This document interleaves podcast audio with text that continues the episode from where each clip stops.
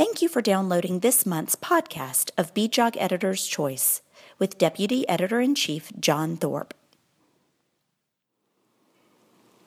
Clinical trials in obstetrics are even more difficult and costly than trials in other branches of medicine.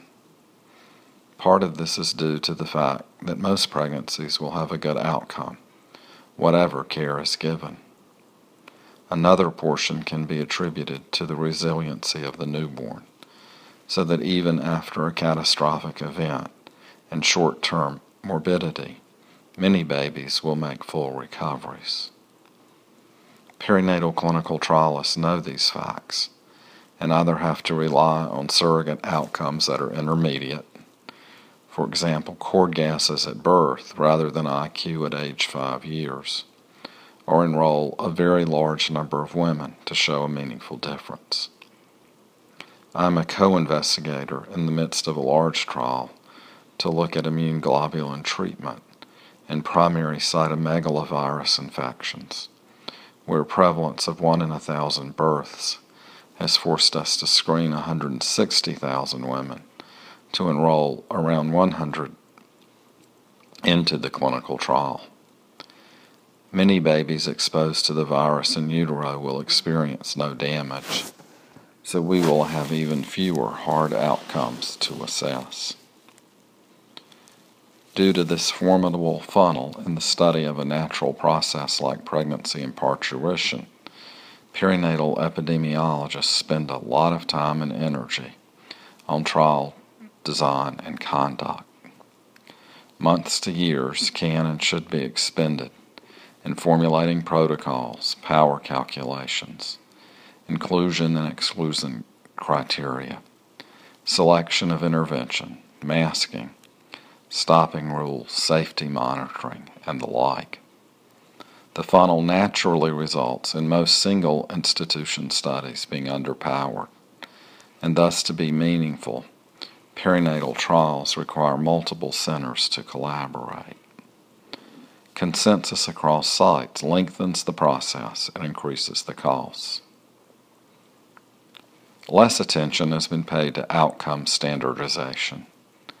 In this November issue, Duffy and colleagues chose the condition preeclampsia and looked at what outcomes were assessed by a trialist.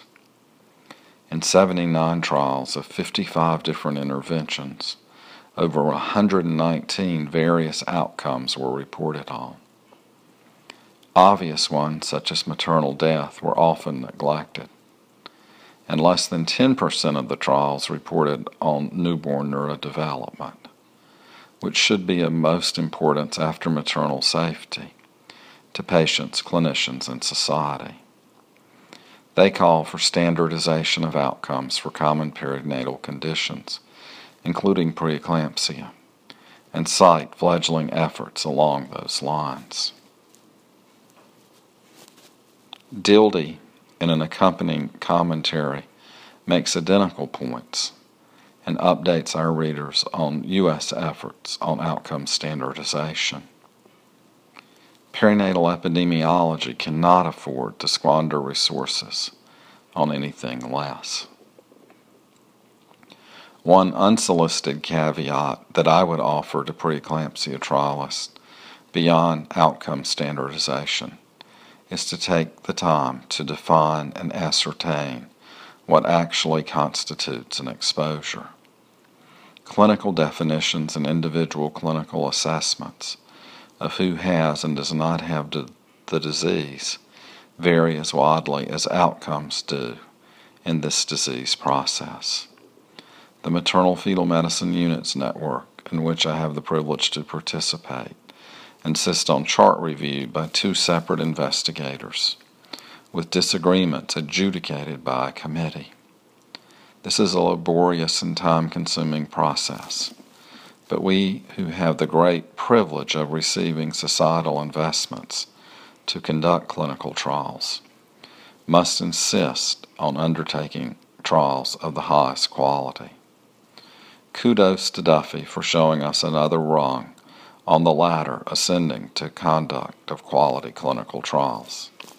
He has an excellent podcast on this topic on our website for readers who would like to hear directly from the author. Thank you for listening to this month's BJOG Editor's Choice. We have been reporting the best research in women's health since 1902. We are keen to hear your views. Tweet us at BJOG Tweets. You can find more podcasts at www.bjog.org.